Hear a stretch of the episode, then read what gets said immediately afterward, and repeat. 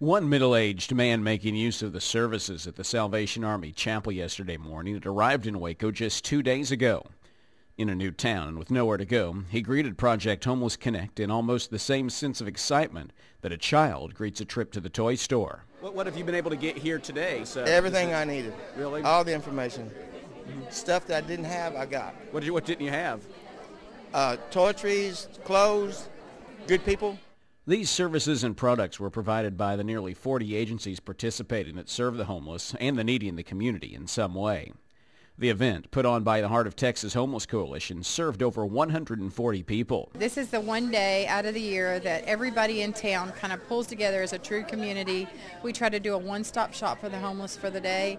So it's a great opportunity to hook the men and women that are living on the streets up with particular services that will help their needs. That's Terry Holtkamp, homeless administrator for the city of Waco. Her Thursday began well before 6 a.m. as she and others were out rounding up the needy who could use the services. The dozen briskets smoked by her husband and later served to the homeless are evidence of just some of the work and planning that went into the day. Ken Moerbe of the McLennan County Hunger Coalition showed that a short walk down the hallway could take the needy to a variety of services. Uh, from various health agencies that mm-hmm. Serve the whole community, but uh, today they've come out and they offer their services free to these folks.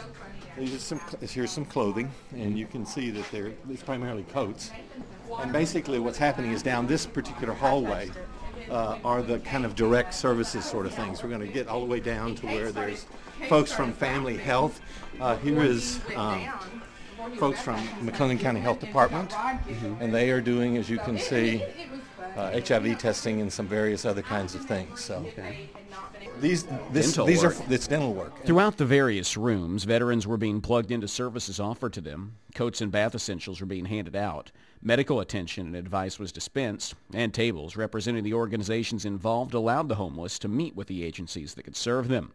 A seemingly minor yet very important aspect of the day was a point-in-time survey given to the 140 participants.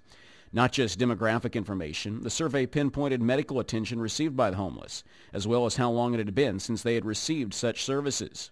Ken Moerbe. What it does is it helps, the, especially the Homeless Coalition, the Heart of Texas Homeless Coalition, to see what the needs are, and yeah. hopefully people are telling us, and who, who, who is it that's part of this, this particular group of people, population.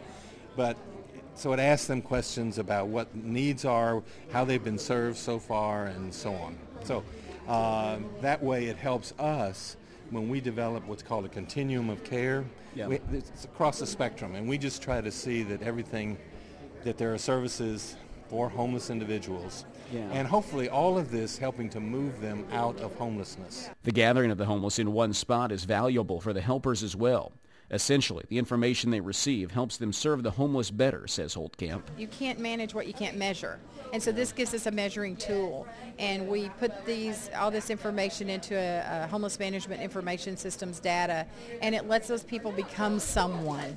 They're not then just someone wandering around that nobody knows anything about. They have a face and a name and a card and and we can direct them to services. So that's what this is all about. The 140 participants represented the largest number ever at the event. Interestingly, nearly 40% of them were female.